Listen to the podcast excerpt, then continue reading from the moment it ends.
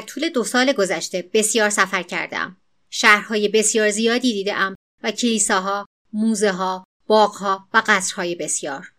این دیدارها ملغمه غریبی از احساسات و تأثیرات در من بر جای گذاشته است و علل خصوص این شک را که در کجا باید منتظر دیدن چه چیزی باشم. احساس شک حاصل خاطرات بد نیست. احساس شک حاصل این است که به ندرت وقتان را پیدا می کنم که رابطه ای با این شهرها برقرار کنم. هر شهری مثل یک آدم است.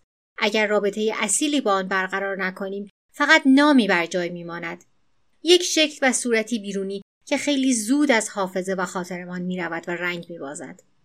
برای برقرار کردن چنین رابطه ای باید بتوانیم شهر را با دقت ببینیم و شخصیت خاص و استثنایی آن را دریابیم.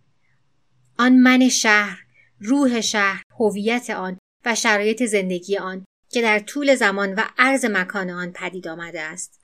پراگ شهر رازآلود و پرهیجان است که با حال و هوایش با مخلوط غریب سفرهنگش الهام بخش خلاقیت افراد بسیاری شده است. سفرهنگی که چندین دهه یا حتی قرنها در این شهر در کنار هم میزیستند.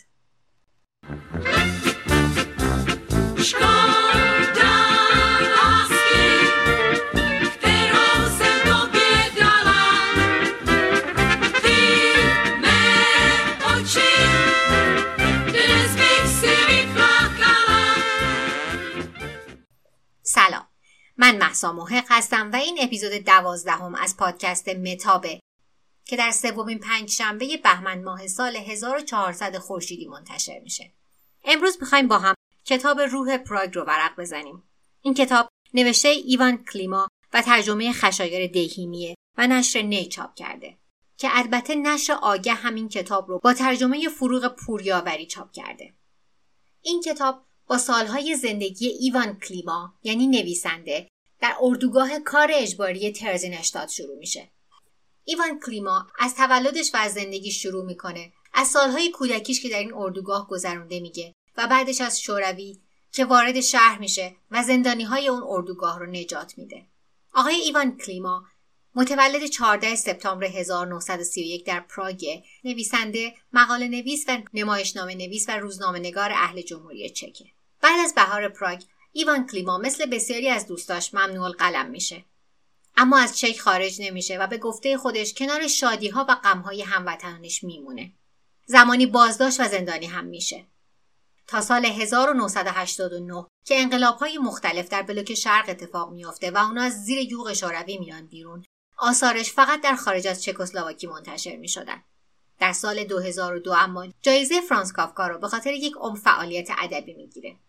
ایشون در 79 سالگی با مجله فارسی مهرنامه هم مصاحبه کرده و گفته در ترزینشتاد که من سه سال و نیم آنجا بودم اتاق گاز نبود.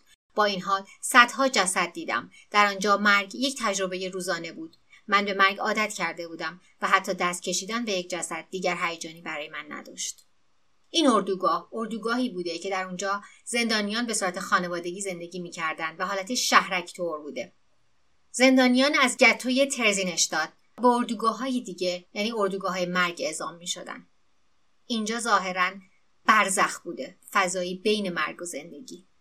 مطلب دیگه که خیلی برای من جذاب بود در مورد یک سری از یهودی های اروپاست که واقعا یهودی نبودن. بذارید از روی کتاب صفحه 13 براتون بخونم. پدر مادرم هر دو یهودی بودند اما خانواده مادرم به اختیار به دین یهودی گرویده بودند. در قرن هفدهم در بوهمیا بوهمیا منطقه که امروز کشور چک در آن واقع شده. در قرن هفدهم در بوهمیا فقط دو دین مجاز وجود داشت دین یهودی و دین کاتولیک رومی.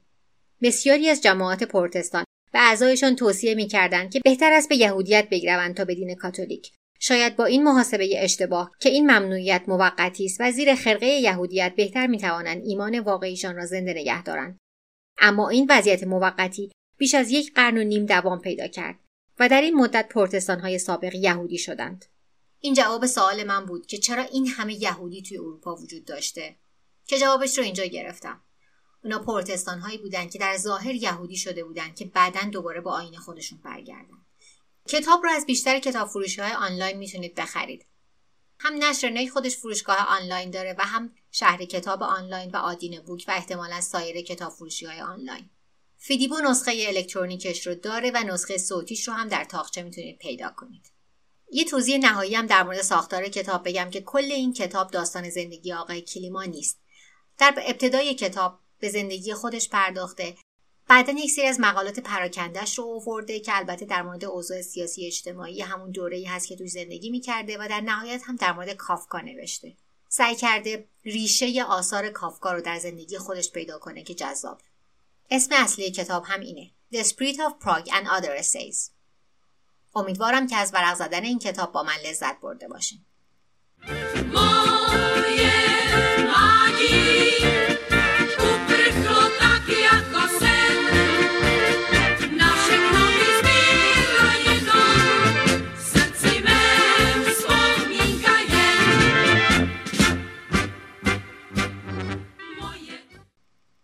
پادکست متاب و همه کتابایی که تا الان با هم ورق زدیم. از هر کجا که پادکست گوش میدین در دسترسه.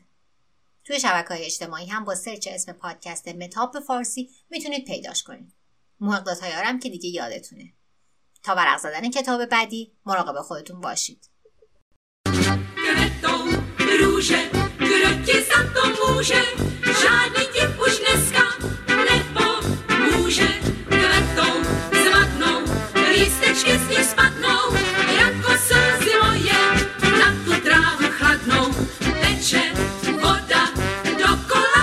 cheek.